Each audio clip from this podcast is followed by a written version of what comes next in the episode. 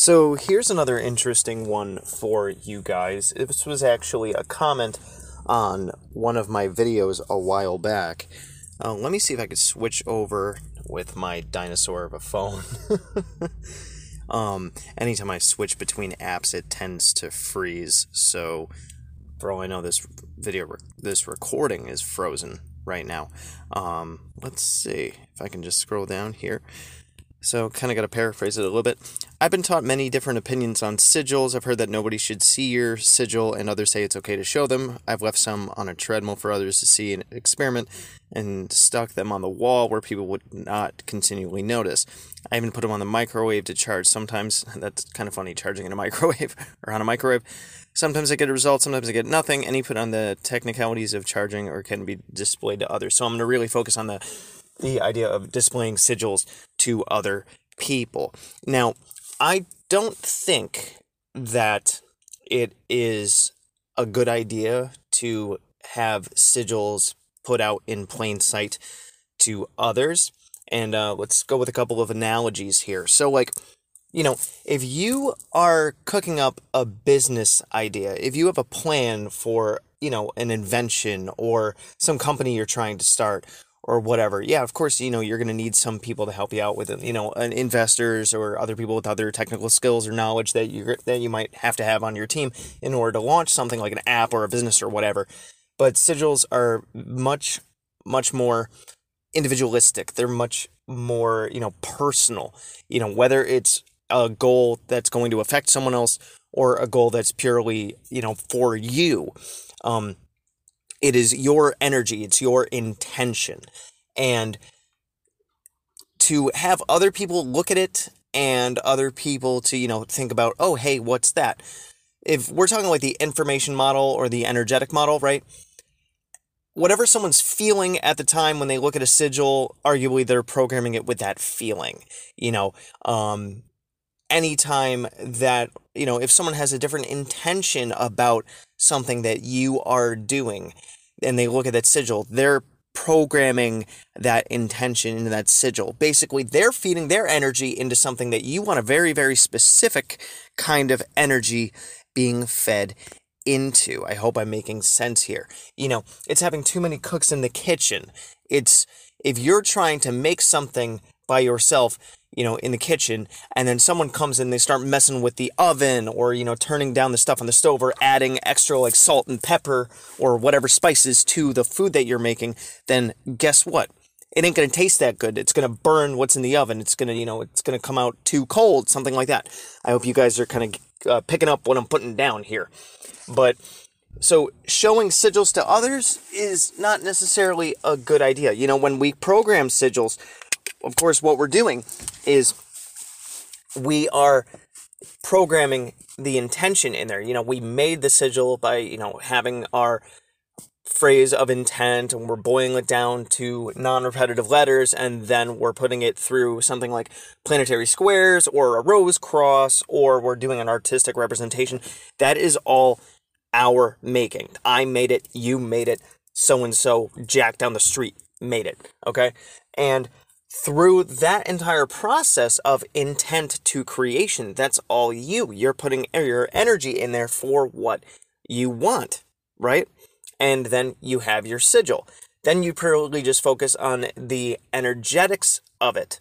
What energy, what way of raising energy you're going to do in order to activate that sigil.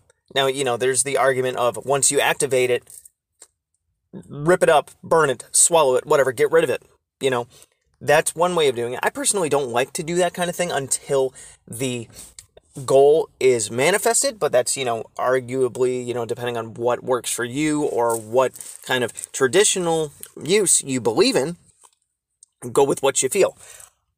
I go with like the same idea with the fifty names of Marduk sigils. You keep them it around until you have that goal that you're that you're looking for, and then, you know, you can thank the spirit and let it go. You know, burn it in a fire, transmutes it from physical to non-physical. That's the best, arguably, according to me, anyways, the best way to go about it. So think of it this way, right? You're supposed to set it and forget it. you know, when we look at a sigil, we're not supposed to think about the intention anymore. We're just supposed to look at the image. We're not supposed to think, oh, I made it for this, and I'm really hoping to get it by this date, and da-da-da-da. Nope, you're looking at that particular image, and that's it. That's what you're focusing on. That's what you're charging, right? Someone else comes over, you know, in your house, whatever. They look at your sigil, and they're thinking about how they want, they can't wait to go home and take a nap. Or they're thinking about how they can't wait to go home and take a drink. Or they're thinking about the stresses that they have with their kids. Or, you know, how sucky their workday is going to be or has been. That energy then goes in the sigil. And your sigil's sitting there like, I'm supposed to be focusing on this thing. Why am I getting this other kind of energy? Now I'm confused and I don't know what to do. I don't know where, where, what's my energy supposed to go towards? You know, what am I supposed to be focusing on here? I thought I was this thing and now I'm being told I'm this thing. You're confusing it. You're confusing the energy. It's the same reason why, like, if you have two people doing a ritual or something together, you both have to have the same kind of intention. Because if one person's focus is off or whatever, that energy is going to go haywire, right? So, having sigils out in the open for you is a good idea, you know? Because you can post it up in your bathroom if it's something that you're working on day to day to day to day today. You can have it as the background screen on your phone or the lock screen or the screensaver, you know, that kind of thing. Because every time you look at it, you're subconsciously being reminded of the intent of that spell that you did rather than reading the sentence of, I will have this by this date, da-da-da, or I will, or this will happen. It's all the going immediately to the subconscious, which brings up another point. What the heck is that sigil subconsciously telling someone else who's looking at it? Nothing, you know, arguably nothing. Or they might pick up on the idea that you're trying to go for something and then subconsciously it's going to program them to go against you when you don't want to do that thing, right? So like if you are trying to change something about yourself, one of the biggest things that you could read about this in a lot of psychology stuff is the idea that other people around you are not going to be comfortable with you changing. They're not going to want you to change because they're used to seeing you in a certain way. So if you have that sigil out for other people to see, they are going to be combative with the change that you are trying to make. It's another roadblock in your energy and the intent and the magic from actually manifesting. So yeah, that's the biggest picture, best way I can describe it. Other people interacting with your sigils blocks it from manifesting because it gets confused, it gets blocked, it gets muddled, stuff like that.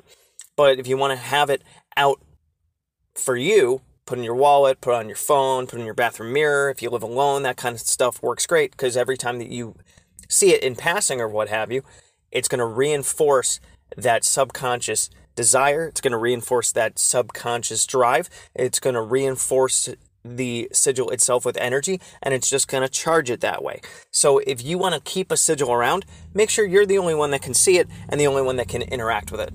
So has this worked for you? You know, what, what do you guys do with sigils? Let me know. Good hunting.